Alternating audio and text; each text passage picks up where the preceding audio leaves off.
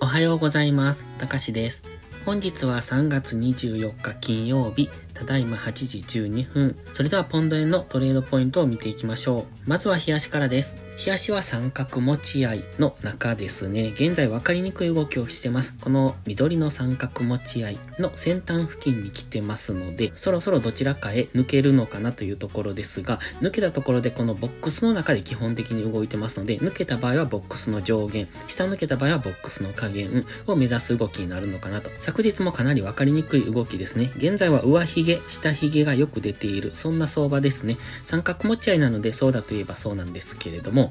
先日のこの長い上髭の陰線だとか、そして昨日の上髭下髭の陰線だとか、陰線ではあるんですけれども、やはり上髭下髭が出ていますので分かりにくい相場だなという印象ですね。それからストキャスティクスは方向感が現在はありません。現在分かりにくいところ、マクディは下落モメンタムを維持してますので、やはり売られやすい相場であることは違いないですので、分かりにくい動きをしてますが、上がったところを売っていくというスタンスがいいのかなと今は考えます。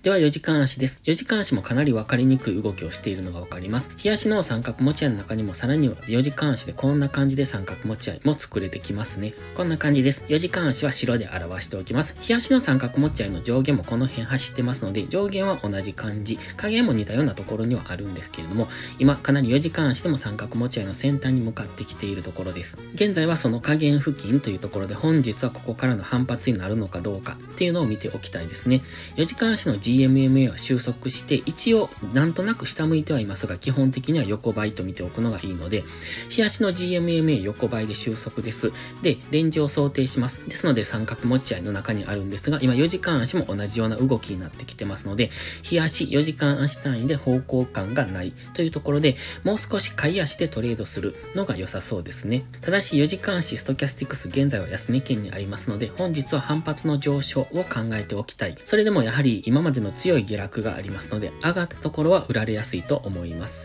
では1時間足です。昨日夕方のショートムービーでも言ってましたが、黄色のボックスを描いてます。このボックスは一応目安として引いただけですので、基本的にはこの中の高値安値が意識されて動いていると考えるのがいいです。ですので水平線をいくつか引いてますが、その水平線を目安にして、そこでトレードをしていくのがいいのかなと。現在は一応ざっくりと黄色のボックスを描いてまして、その黄色のボックスを下抜けました。ですのでこの黄色のボックス下限が本日レジスタンスになるのであれば、もう一段安というところで、昨日一度止められてます。この辺の赤いラインですね、 160.3 付近っていうところをもう一度目指していくと思います。そこを明確に下抜けてくると、次はこのフィボナッチラインの 78.6% の 159.572、 この辺を目指してくると思いますし、現在引かれている赤いラインとかフィボナッチラインですね、この辺を意識してトレードしていくのがいいのかなと思います。現在は大きく上にも下にも行きそうな、そんな相場ですので、その中で買い足では分かりにくい動きをしてます。この先大きく下落する可能性もありますが、大きく上昇に向かう可能性もありますので、その辺が今は分かりにくい。上位足で方向感がありませんので、今は買い足で短くトレードする、そんな期間ですので、あまり大きく狙うというよりは、小さく直近の高値とか安値までを目指して狙っていく、そういうトレードの仕方がいいと思います。それでは本日は以上です。この動画が分かりやすいと思ったら応援をお願いします。皆さんの応援がより多くの初心者の方へこの動画をお届けすることにつながります。そして最後にお知らせです。 YouTube のメンバーシップでは初心者の方向けの丁寧な解説動画を毎週1本更新しています。トレードの基礎が学べるメンバーシップにご興味があれば一度お試しください。